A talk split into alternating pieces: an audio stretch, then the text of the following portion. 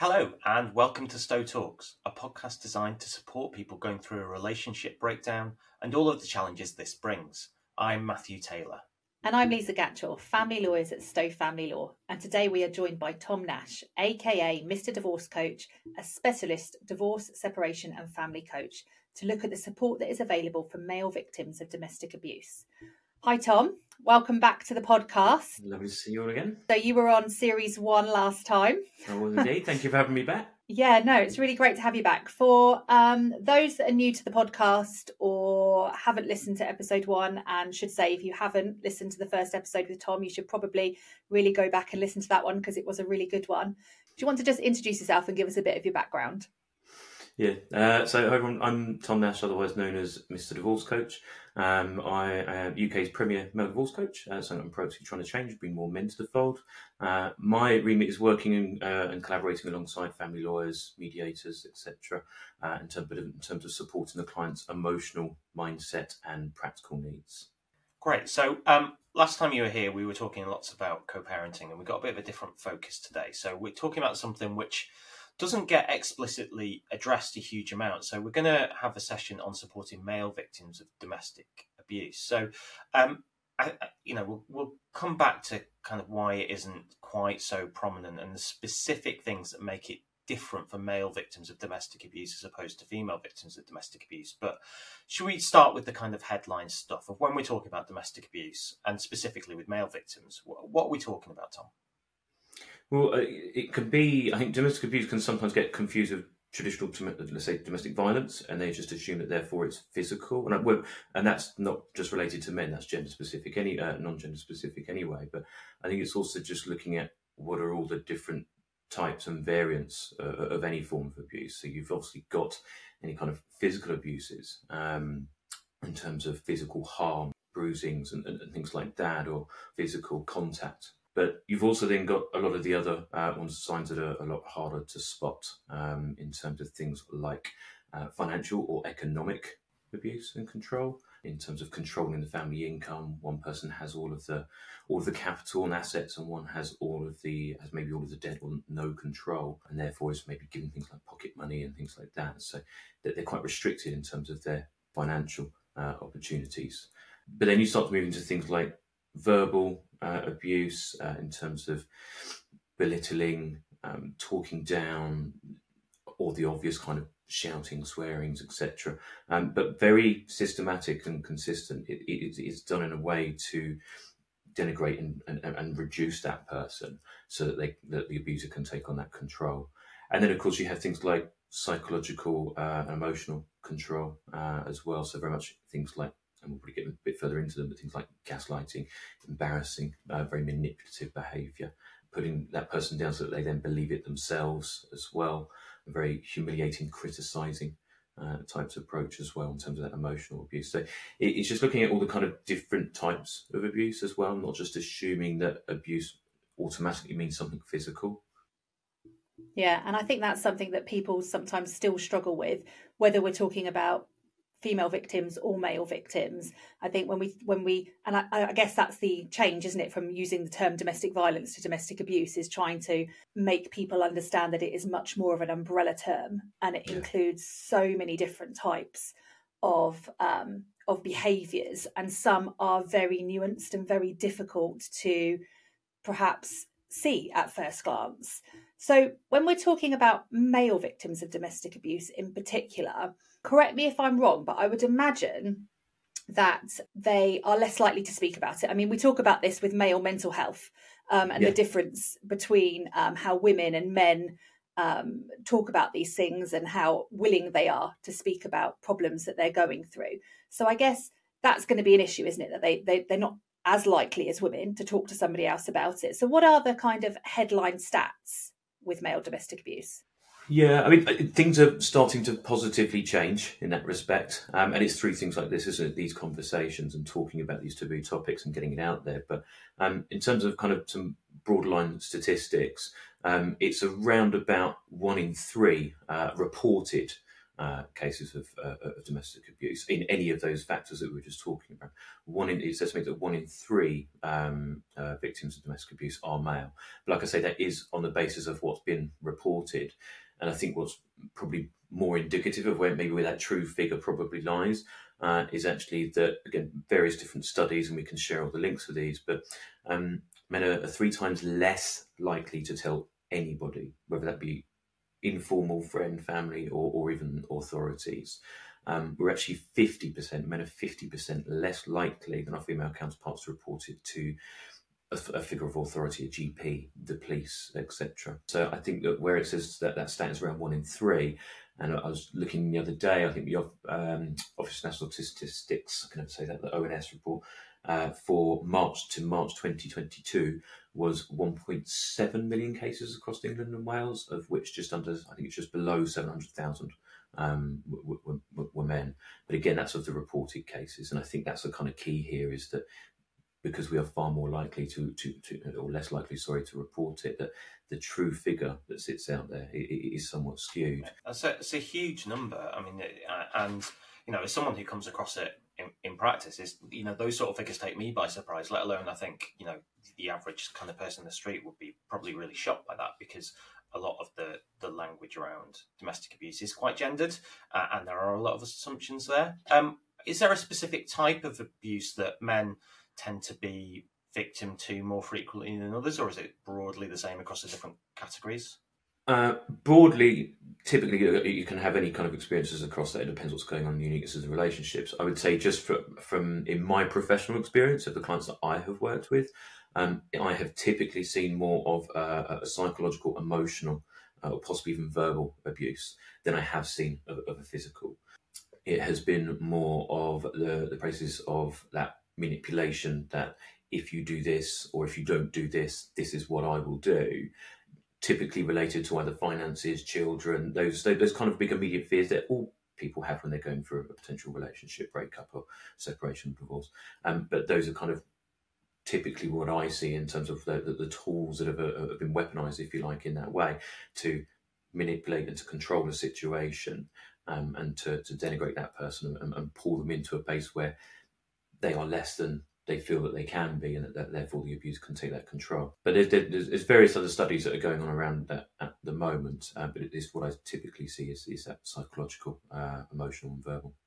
And what sort of effect does this have on them? Huge one. There's actually, um, I was at a talk recently with a, a fantastic dance charity called Dance Unlimited, and the chap from there, one of the, the C E O, was actually talking about um, some research that's being done, I think, in line with some some universities at the moment, around the direct impact and correlation between men's mental health and separation and divorce, particularly when it comes to the experiences of, of, of all these different forms of uh, domestic abuse, and the direct correlation that that actually has on men's mental health typically, but also the direct impacts it actually has to um, suicide. Men are eighty percent more likely to commit suicide than women, and it's the single biggest killer of men under fifty, fifty-five in the U K. Um, and there, there's going to be a direct correlation there. Um, so it's it's all these contributing factors are huge, huge, scary things and huge, scary figures. And again, like we say, going back to the first point, this is only based on what's reported. Mm. Yeah, I mean, those figures are really scary, aren't they? Why do you think it is that men don't feel that they can talk about this? And what is it that they could do, or what is it that we could do, I suppose, to open up those conversations even more? Yeah, I, I, I don't think there's any kind of one magic wand that will fix everything. I think it's a combination of a, a variety of things, um, and those will be kind of cultural, social impacts, um, workplaces, loads of different things that we can do and opportunities. And these, like I say, these conversations talk more, but typically the things that that hold men back is things like stigma and stereotyping, right? Those uh, we should be stronger, you should man up, those type of statements, which, which I don't subscribe to, but that assumption that actually we should be able to cope with this, um, or people making statements of, well, he's a big strapping lad, like he should be fine, but you, you don't know what's going on in that situation for them and how that's impacting them. So again, that can actually stigmatise it even further.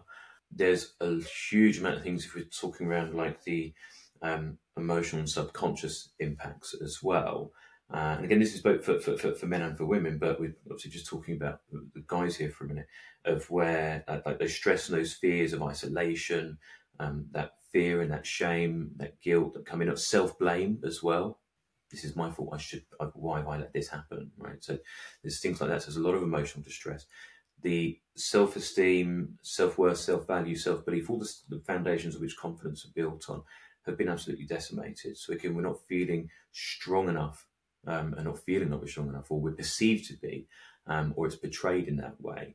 One of the other key things that becomes quite a big challenge, and this is for for, for all victims of abuse, um, is that typically their support network has been decimated. They're very isolated. They have been, in effect, forcibly put into a situation where their friends, family, connections, their interactions, their social network um, has, has, has effectively been eradicated. Um, so they're very distanced, very isolated. They've got very few, if any, people to open up to um, and to reach out to. Um, and, and again, that's quite a typical trait of an abuser, is systematically removing those support pillars for somebody. Um, so again, that can potentially be sometimes for a reason they don't know who to go to. I think the other big thing, particularly more so for men, is that statistically and previously, and there have been quite a few instances about this in the press as well, um, is where the uh, men have previously not felt strong enough to go to the authorities because I don't think they, they don't feel like they will be believed. Um, again, that they should have been able to... Like, sometimes they can feel like, oh, well, they're not going to be believed because actually they should have been able to deal with this. Um, or it's not quite as bad as, as it should be and they should be fine. There is a lot of change going on, but I think there's still about some imbalances of support, if you like.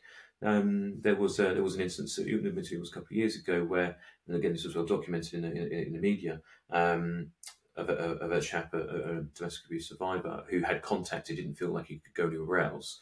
I can't remember if it was police or G P that hadn't taken on what he'd said, and even when he actually called, he couldn't find at the time a men's um, uh, domestic abuse line, and he called a particular refuge line, a line to, to, to female support, and for, and he was told that he wasn't, that they didn't have funding, they didn't know how to support. So again, I think that imbalance of support, that that is starting to change.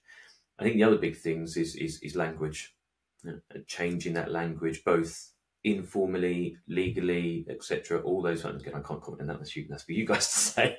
Um, but I think that that can have a big impact on how things change. I think I think the language point's really interesting. I think there's a lot of problems with sort of societal structures and expectations. And you know, you, you talked about man up, you know, grow a pair, boys don't cry, and and that general sort of, you know, it, it feeds into toxic masculinity, doesn't it? And the expectations that society or men feel that society have of them, to be male, to be masculine, to be all these all these things. I mean, how pervasive is that? And is that that sounds like, it feels to me that that's such a huge problem in in preventing men from opening up about things like this, but also in general about mental health. You know, there is an epidemic of men's mental health, and and, and men are just fundamentally a bit crap about talking about it a lot of the time.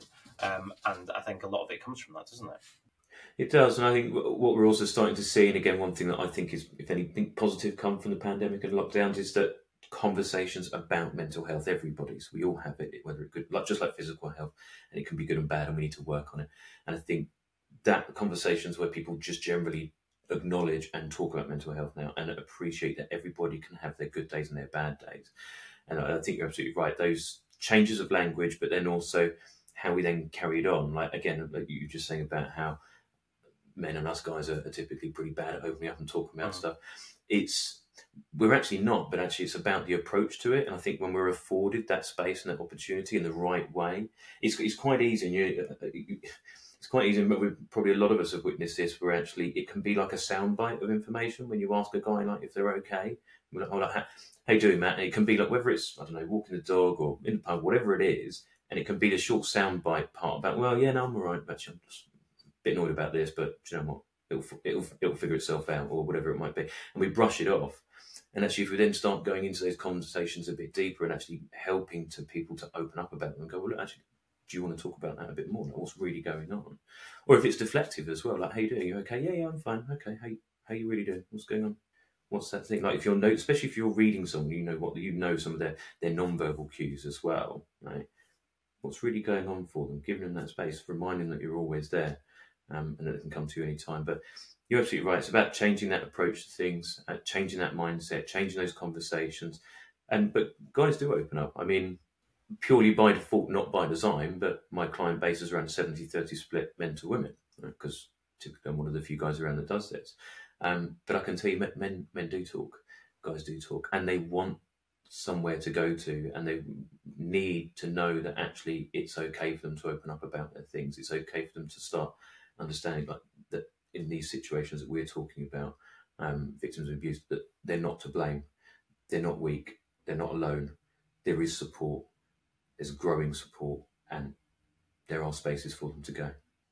Yeah, it's interesting. And you started to touch upon there some of the telltale signs, if you like, that we should perhaps be looking out for um, in our male family members, friends, work colleagues. I guess red flags, I suppose, yeah. is, is the term for it. So, you know, you talked about them being perhaps, um, you know, asking those questions, how are you, and then digging a bit deeper. But are there any other red flags that we could we could be watching out for? Yeah, there's there's loads, and in, in honesty, that the list is kind of endless. It's about how you recognise and understand the individual. But if you're starting to see like quite typical ones where their their behaviours are very changing, um, in terms of they're becoming quite quiet, quite timid, where they weren't once quite as uh, as quiet and timid. They might be quite steeped in self-blame. So they, it's everything is their fault. It's a deflection process. So they take on all of that. It's a conditioned thought process for them as well.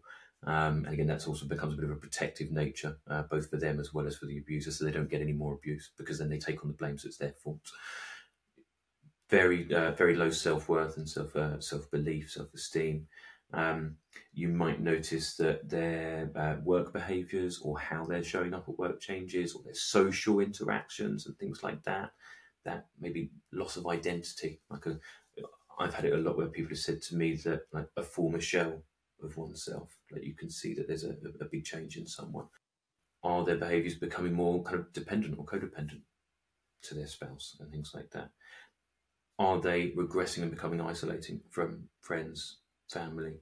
Early signs of alienating behaviours as well. Maybe are their, um, are their are their children changing how they're interacting with them as well? Are we seeing things like um, increased panic, potential panic attacks, anxieties, uh, other kind of behavioural shifts? So th- there's a whole host of different things. I think it's just looking at that person that you maybe know and are witnessing from afar, and just seeing that there's maybe some emotional distress signals, maybe that regulation around emotional controls and things like that. So. Are they also potentially um, very negative self-talk, again, where they probably weren't, weren't before? Um, and, and again, actually, the, the way that they talk about themselves has very much changed. And you can start to see that actually that's not how they used to talk about themselves. That sounds like that's something that has been a, a programmed uh, kind of language pattern for them in a way that they've taken on.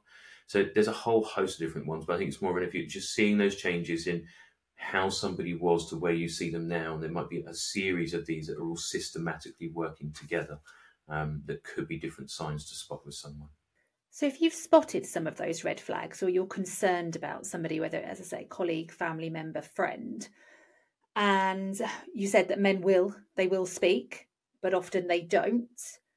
How do we create that safe space? How do we make it so that they feel that they can talk to us or talk to somebody else about it? Yeah, I think you've got to, I think the key point there is about a safe space, and what is a safe space? Because a lot of people talk around a safe space, but what is that, right? At, at the minute, if they're in a situation where they don't feel safe enough to talk about it, is that their mindset, or is it the physical setting and the environment they're in? Do we need to create a physical space for them? Um, is that places potentially within the workplace, or with family and friends, and the, hopefully the network that they still have? But just looking at what creates and makes them feel safer, what helps them feel that they are secure. Because you've got to remember that their their default setting here is, is around fear. Any of this comes out and they're going to feel the repercussions of that in, in, in various different ways and shapes and forms. So how can you ensure that actually you are providing that space? Because they're going to be quite reticent as well to come forward potentially, especially if you're kind of instigating that. So how could you take that approach? There are various charities out there. I think we're going to be signposting to a few um, anyway. Ones like um, Mankind, um, there's a, a Men's Advice Line and various others. But go and have a look at and get educated around what do the charities say? What, what's the best ways to create these spaces? Helping them to think about things like, and again, not enforcing it straight away because there's going to be a lot of fear there, but how could you help them to understand when they're ready things like a safe exit strategy, right? Places they can go, people they can call upon, what do they need to think about? Because they're not going to be in the right mindset and prepared for knowing what they need to do. Another, just regular check-ins. Are you okay? Right?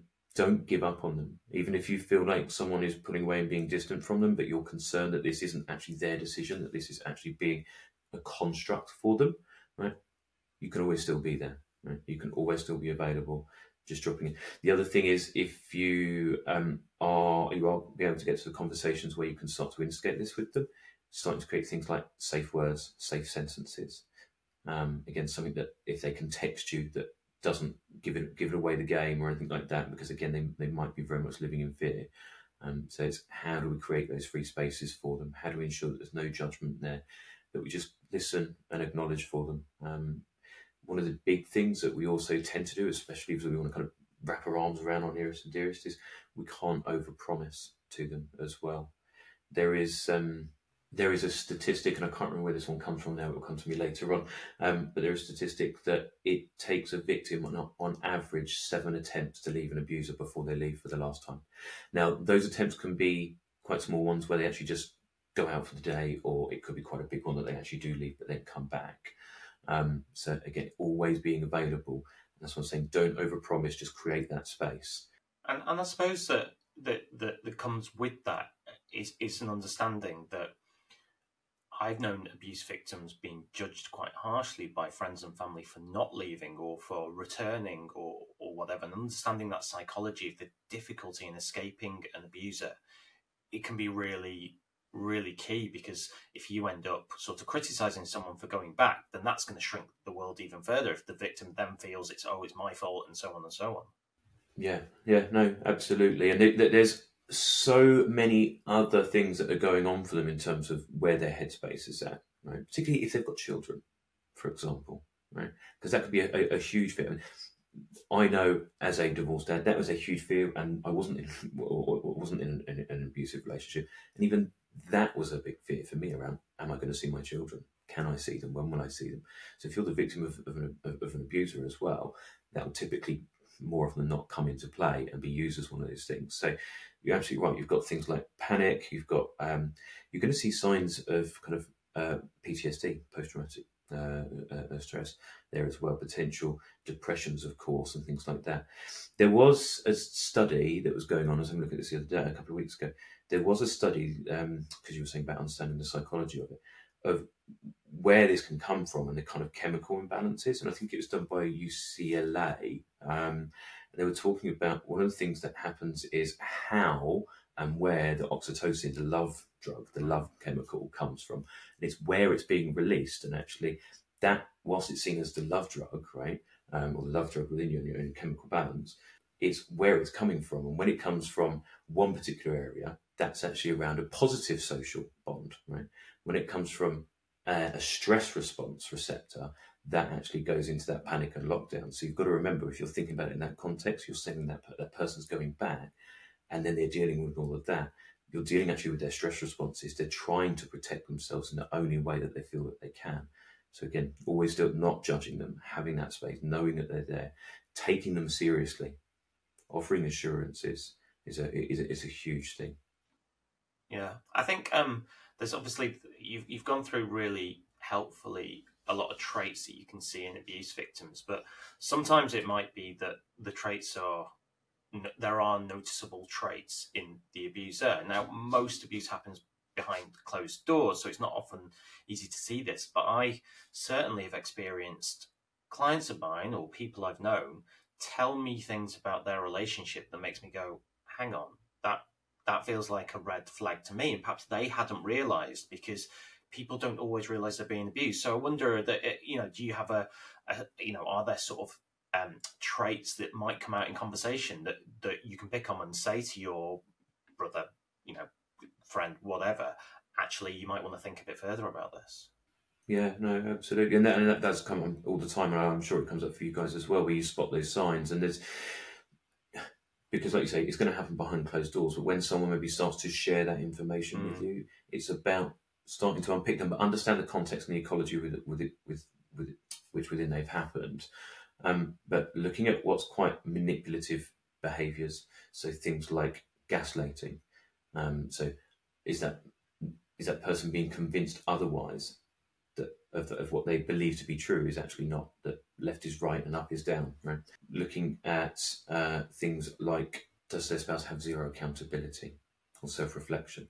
Now, that doesn't mean that they don't apologise. In fact, actually, a lot of abusers do apologise a lot, but that a bit like um, with uh, a young child who's maybe just saying sorry because they they don't want to get told off, they want to calm it down, it has similar kind of approaches to that. So abusers do actually apologise, but they still have zero accountability for change and behaviour, actually changing how they are and what they're doing.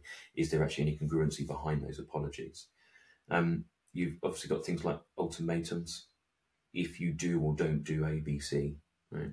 Uh, that, that those can be quite a typical uh, uh, abuser trait. Someone's picking fights and faults over every little thing, right? And again, it's used as a way to belittle, to denigrate, to pull that person down, to humiliate them. Um, guilt trips is quite an obvious one as well, because the, the abuser likes to load on all that weight to the victim. And again, these are these are all systematic in their approach to make that person feel dismal so that they can control them, you know, forces their feelings onto and makes it theirs, you know, make them very subservient um, and obedient. So it's very much like their way, their way or the highway and things like that. So there's, there's a whole host of different traits that you might see, but they're going to be quite systematic. And again, if you're just noticing these signs when you're speaking to your, and again, we're, we're talking about male victims here, so it could be your dad, it could be your brother, it could be your uncle, it could be your, you know, there's a whole, you may know somebody in this situation, and it's how well you know them, and if you're spotting a kind of systematic of those behaviours that are actually contributing to how they're being impacted, what changes are happening in them, of the behaviours that you see. So we, you talked a little bit, I mean, you've seen, perhaps we've seen some of the red flags, perhaps in, you know, the male victim or indeed the abuser. And you talked a bit about having an exit strategy a little while ago. Um, can you go through that with us perhaps in a little bit more detail as to the things that can be done when these flags are seen? Yeah, when you've got, so if you've got somebody that's in front of you and either they have begun to recognise that or you have assisted them to help to recognise this, there's various different things. One is, again, safely keeping some kind of log and journal about what is going on. Any kind of, and that's names, dates, places where it happened, witnesses, what was said, anything like that. Um, again, reporting to uh, your G P or, or, or to the police as well. But in terms of the, the actual exit strategy, it's thinking around where can you go? Where can you go that is safe and neutral? Somewhere that you know you can be protected and shut down. That person is not going to come and turn up on the door and come and find you. Right? Sometimes it might be that your immediate kind of thought of go to might actually be the first place they go to. So you've got to have something safe and a place to go and people to call upon and places to be able to go. Some of the real basic things as well is around having some clothes, some money. Is there any documents that you might need to keep? Marriage certificates, birth certificates, insurances, things like that. Like it has, if you think about those manipulative behaviours in an abuser, I have witnessed this before, um, where um, some uh, the, the abuser then changed all of the insurance documents and things like that, so that the victim actually then got pulled over by the police because they're driving around uninsured and things like that. Right, so, is it any bank statements, passports? Importantly, if you're if you have children, young children, are the children going with you? Yeah. So there's a, a, a lot around what makes it a safe exit, and also that, that real point about it being safe is how do you prepare and protect yourself in the meantime as well? How do you ensure that actually you've? I, I, I had a client once before who ended up having to get a spare kind of a spare phone and new email address and all these different bits and bobs, and leave them with a particular friend that was very, very disconnected from anybody else. In fact, it was a very it was an old, distant friend. um, who they've purposely reached out to because they identified, I need someone very disconnected from all of this. Um, so various different things to think about, and it's not just leaving straight away sometimes, because actually that, that, that can sometimes be the worst thing, because maybe you need to build up to and protect yourself as well and make sure that you've got everything in place beforehand, and um, to ensure to ensure that also that you then don't have to go back, because that's what we were talking about before, isn't it, when people can go back.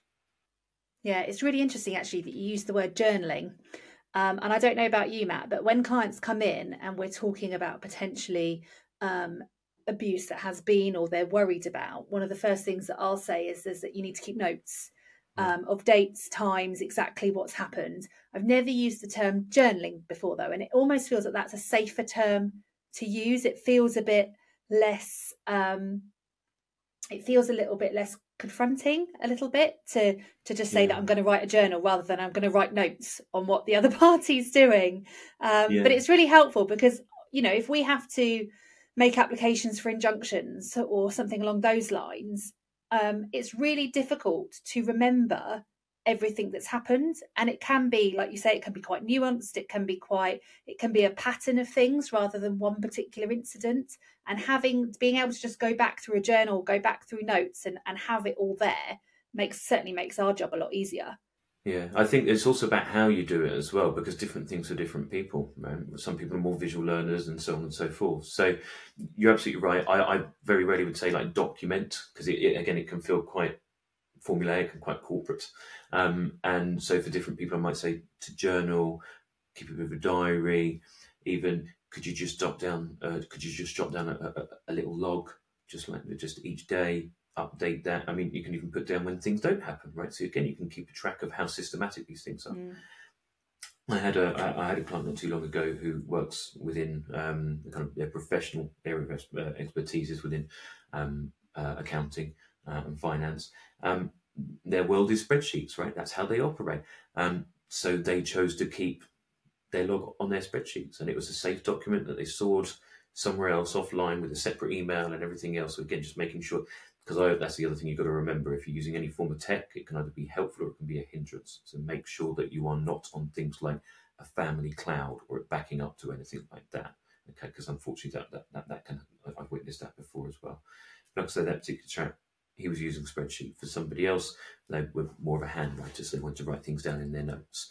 Um, I did have one client who used to use um, a, a transcriber app, and it would email it to their new and private. own private email that nobody else knew about, um, so that they can actually just walk around and talk about it. Um, I did have another client who actually just used to dictate that to a friend who would note that down for them. They're all really great practical tips, and I think um, you've touched on a couple of other things there that maybe it's a good time to plug some of the other podcast episodes. So there's a couple in particular. So uh, one, domestic abuse, how can the family lawyer help? That goes into, Lisa just mentioned injunctions, things like non-molestation orders and occupation orders. That's me and Lisa talking about what needs to be done for those, and really the, the journaling, log, whatever we're going to call it. And I agree that terminology is probably more helpful than making notes and something for me to reflect on. Um, specificity is really important there.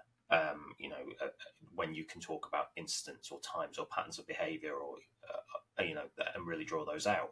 Um, something else is, is you just referenced um, uh, tech, which can be incredibly tricky. We did um, a, a, a podcast on, on tech abuse as well. So, you know, uh, understanding and dealing with tech abuse, they're both on the Stowe Talks feeds. So do check those out for a lot more detail on those areas to, to help people. But I think those are some really good practical tips that you've given, Tom, of great issue spotting and things.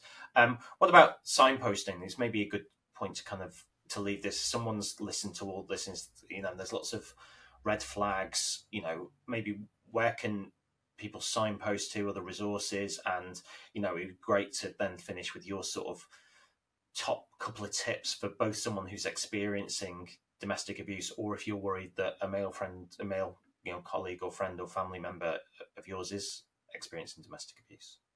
Cool.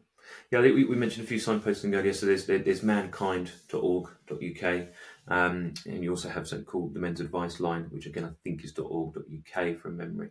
Also have a look at other local groups as well that maybe not necessarily specifically focused just at abuse, But again, they may have additional signposting opportunities within that. And actually, I've had a couple of clients who have found that actually that's been more around, actually, this is a local dads group or whatever it might be, or a local men's uh, support group, uh, mental health support group, or just a general local guys group, like a golfing one or something like that, that comes under that. So I know that, that there's various of them popping up that are online, that are in person. There's uh, one or two that are local to me, for example, that's called Four Men's Talk. Um, have a look for things like that, because they themselves can also then be that conduit and that vehicle towards the other wider supports that you might be able to find. I think the other really important thing is, if you do feel safe to do so, speak to the police, speak to your G P, not just once, right? If you need to keep going back and keep having these conversations as well, because you may need to be showing a systematic of these uh, uh, experience that's been going on. If you are ever in danger, of course, just calling nine nine nine and reaching out to the police immediately. But there are various other professionals, whether it be coaches, therapists, counsellors, um, reaching out to things like the Samaritans. Um, uh, there's a couple of other dance charities as well. I think I mentioned one earlier, Dads Unlimited and things like that, that also run talks and so on and so forth with things like this. And I, I think that's some of the things that, outside of that direct support, other people, if you're you're asking about tips and things like that, that you can do, both directly and indirectly. One of the things that I would say is go get educated. If you feel that your your friend, your brother, whatever it might be, might be in a situation, go and get yourself educated. Go and speak to some charities. Could you also provide some time, money, resources to these charities to help widen that message, to help widen that level of support, to help edu- educate others, um, share and normalize these conversations so that people that are in those situations, that are those victims, can feel safer, because the more that we talk about these things, the wider remit and wider coverage it has, and the more safe people will feel about coming out to people and talking to them. Um, I think if you are the abuse, uh, if, if you're the victim, uh, if you're being abused in a situation, in terms of top tips wise, is uh, I kind of mentioned it earlier, you are not to blame. You are not alone. This is not your fault. There are resources out there. You're not weak. Right? People are there to help you. Find the people that you feel safest with, even if you haven't spoken to them for a long time and you felt they're isolated. I promise you, they're waiting for the, for your call. They care and they want to hear from you. That's great. Thank you so much, Tom, for joining us. And um, as Matt said, lots lots for us to reflect on as well. Lots of lots of you know really insightful information within there. So I guess uh, just to reiterate, if you need support with domestic abuse, you can contact the Mankind Initiative at mankind dot org dot U K. or call oh one eight two three, three three four, two four four. So that's it for this episode of Stowe Talks. Thanks for listening. You can find out more about all the work that Tom does supporting people going through a relationship breakdown at his website, mister divorce coach dot co dot U K. Tom also offers all interested parties a free forty-five minute consultation, which you can book via his website or via any of his social media feeds. Just search Mister Divorce Coach. If you would like more information on our podcasts, head over to stowe talks dot co dot U K, and please rate, like, share and review this podcast where you can.